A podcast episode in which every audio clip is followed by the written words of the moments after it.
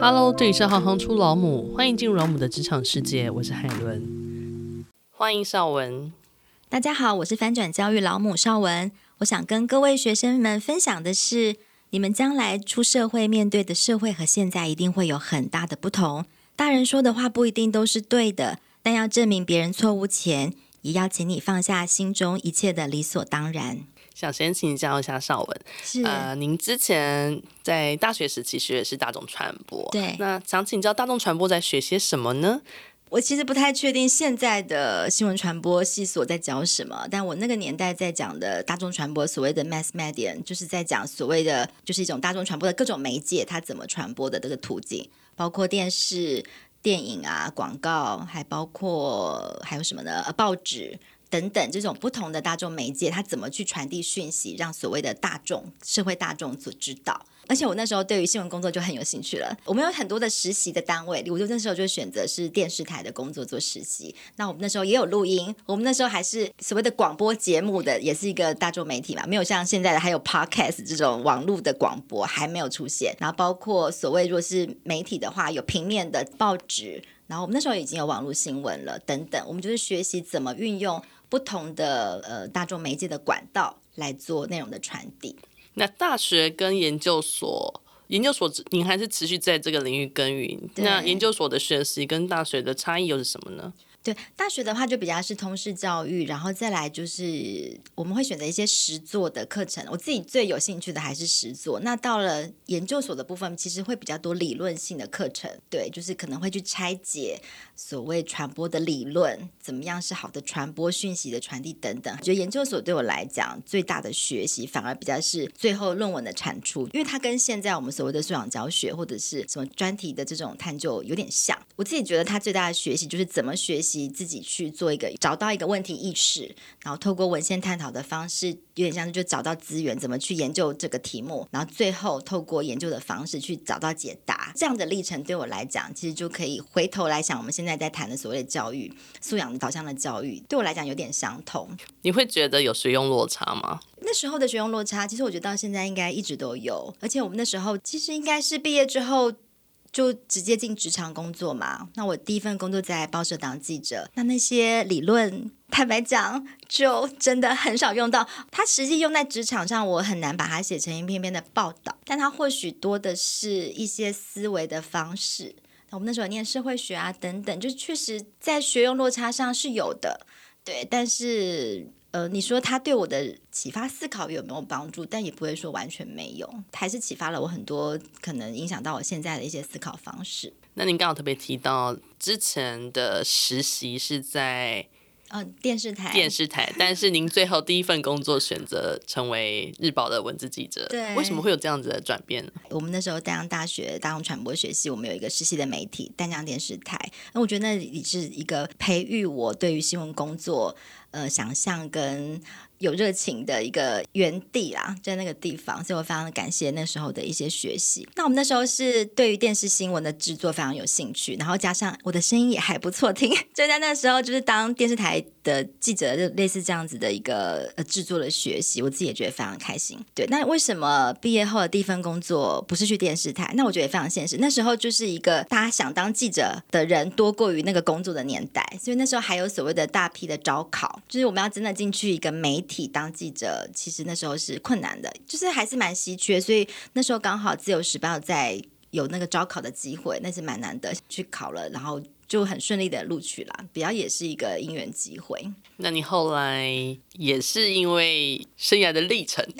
转职到了亲子天下，就是生了小孩嘛，就觉得其实在日报的工作我没有任何的不喜欢，我都觉得非常的开心。我算是在一个工作可以待非常久的人。我在自由时报待了快十年，才转到亲子天下。我我是不太喜欢异动，不像现在大家可能做一两年就很想走。我其实觉得我们的改变比较是在我们路线上的调整。每换一个路线，我就觉得我好像换一份工作，因为我就得重新开始。所以在这个公司，我并没有转换太多，但我就会觉得，哎，我在不同的路线上有一些转换，有一些学习，就有一种新鲜感。那那时候是确实是因为生了小孩，有了小孩之后，觉得想要多一点时间可以陪小孩啦。那日报的工作形态，它可能工时会比较长，到会用到比较多晚上的时间。那我就会觉得杂志社的工作形态可能更适合我。然后加上我也可以转型做比较深度的报道，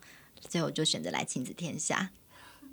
除了深度报道之外，还有没有哪一些不同的职场体验？其实你很想跟大家做分享的吗？超多的！我那时候刚进来，亲子做的事情就跟现在做的就不一样啊，跟翻转教育做的不一样。我一开始来是做，我们那时候还有一本。季刊是宝宝季刊，我一开始是做学前教育的，那时候我的小孩就才刚出生啊，然后我就觉得哇，这工作太棒了，我所有小孩的问题我都可以马上找到人问呢，然后我都不缺问题啊，这对我来讲根本就是一个太梦幻的工作，因为就是你你会觉得困难找不到题目，就是因为你没有题目，但是我每天都有题目，我的孩子问题都在发生，我的孩子问题这么多，然后我的问题一定就是所有家长会碰到的问题，所以我就觉得这工作太好了，然后。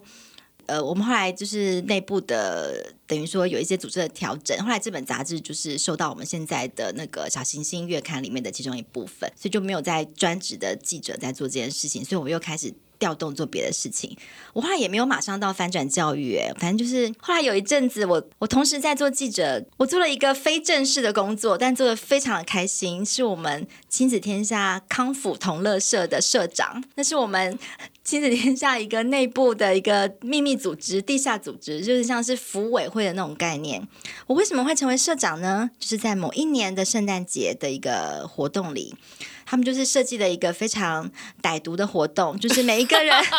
拿出一张一百块钱什么零钱箱，集资吗？不是，他就是你签名，就是你投进去之后，最后执行长会抽出一个人，然后这桶钱就属于你，全拿，全拿，超赞的活动，对不对？大家都投啊，我也投了，然后莫名其妙，我就那时候我都不是很热衷参与这些活动，觉得有事情就赶快去忙，然后就听到哇，绍文，我就冲去，我中大奖了，但是那一桶钱里面。还附带了一个工作，就是要当我们这个康复社的社长，就有点像是你就被抽中福委会主委的概念，你就得一年的为公司服务。然后那时候同时被抽中有三桶钱，有三个人，我也不觉得我的钱最大桶，但是我就是社长。然后就另外两个也是很可怜的，就是对，然后就这样展开了我这个社长的之路。哎，但是我也是一种，我也不知道那个要干嘛，但是我就做我想做的事情。我那时候做了很多事情哦，那时候就觉得莫名其妙很开。我后来一开始是帮每个月都有全社大会，就是等于我们全公司一两百个人的一个聚会，我就在每个月帮所有的同事庆生。但庆生也不是唱唱歌而已，我那时候也不知道哪来的灵感，我就是想到利用我们同事的各种才能。例如，我们有同事喜欢跳舞的，我就请他来跳舞，帮大家献上一首舞，或者是帮大家，就是搞了很多这种大家就是一起欢乐的活动。后来就让大家凝聚了这个情感之后，我也觉得，诶，我好像还蛮适合做记者以外的工作，办一些活动，包括我们有一些给同事上的一些简单的课程。例如，我们有同事很会做料理，我们就请他来帮大家上。就是做菜，我们还曾经办过饮酒趴，就类似这样。哎，但大家好开心，而且为什么要这样做呢？就是你就认识了这个同事，在工作之余其他的特长，你就透过这种方式更认识了这个同事。而且我也没有什么成本，我几乎认识了全公司的人。而且我办了一次之后，就会有陆陆续续好多人来跟我报马仔，说他有什么长才，就好多的才能都在那时候蹦蹦蹦蹦蹦出来。哎，就这样搞起来了，就大家就觉得哇，好开心哦！在那一年，就在全社大会里，我就在那一年之后，我就发现哇，原来我好像可以做一些。不是记者的工作，不然我自己过去对自己职能的想象就是当记者嘛，写报道、采访啊，我自己也很开心。我那时候就开始想做会员哦，那时候其实翻转教育的会员前身，我觉得我可不可以做会员服务，对不对？大家这么一群人，要让大家开心，好像不是这么困难。等等啦，我那时候就是有很多的信心这样子，然后也影响着我后来呃，就主动跟公司讲说，我想要转职。我那时候其实有一些转职的想法，觉得诶，我好像做记者也一段时间了，想说我想要做别的，然后。后来我们刚好就是呃，我们的媒体中心的这个部门里，就是有个新的单位出现，他不是做前置的记者，他就是做后置，比较是数位编辑的工作。那他也需要牵涉一些社群的运营啊。那他们就觉得我好像适合，那我也就是不知道莫名其妙哪来的胆子，我就说好啊，那我就来做。我就从最基础的小编开始做啊，然后做后置的编辑，很多那时候那个组织刚成立，就是什么都做，我也算过账啊，就是一些报稿费这些很细琐的事情啊等等，然后以至于到现在，我就觉得那个能力的养成比较是培养一种所谓我们现在讲的非认知能力。就是一种没有在怕的，就是一个新的事情来，大家知道你不会害怕，你可以去试试看，踹踹看。哎，那我现在发展教育它要做订阅制，哎，没有人知道订阅制是什么，可以怎么订，里面的内容要长什么样子。然后说：“那绍雯，大家就会第一个想到，哎，那绍雯，你你要不要试试看？”我说：“好啊，那我们就来做。”那如果说我们学习可以重来一次，虽然我们刚刚提到以前的，不论是大学或者研究，都是好多年以前的，十几二十年前。但如果站在现在的角度去看以前学习可以重来一次，你可能会有不同的做法或是想法吗？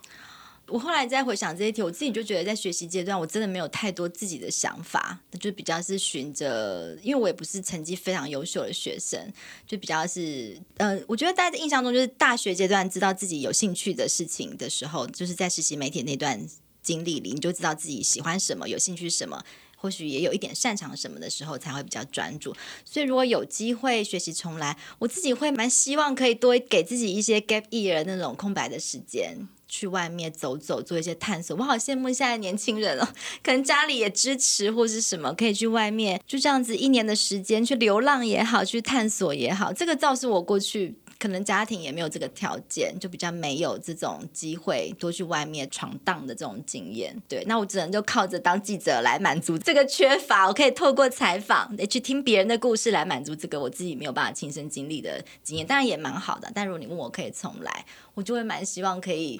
不用那么快投入职场，然后可以趁着年轻的时候，我觉得现在蛮多这种管道了，大学也好，高中也好，去交换学生啊，对，可能就是打工换宿或者是什么一年的打工经验，在国外就是好好想想我可以干嘛，我会希望有多一点探索，知道自己更多的可能。那如果请你用一句话来说明翻转教育老母是一份什么样的工作的话，你会怎么帮我们定义呢？好难定义哦，但我就想说，翻转教育老母。对，我要先强调，翻转教育老母，并不代表我在翻转教育或是教育史上有促成什么历史性的改革。没有，没有，没有，我就是一个很普通的翻转教育主编，跟翻转教育老母，以及一个希望。嗯，跟着老师、家长一起学习，一起更好的老母，也希望这个教育可以带着我们孩子拥有能够给自己幸福、给他人幸福的一个工作。如果你喜欢行行出老母，欢迎以行动力赞助老母，让我们能有更多的能量制播更好的节目，访问更多有趣的职业。如果有任何建议，欢迎到网站留言给我们。谢谢你们的支持与分享，我是海伦，我们下次见。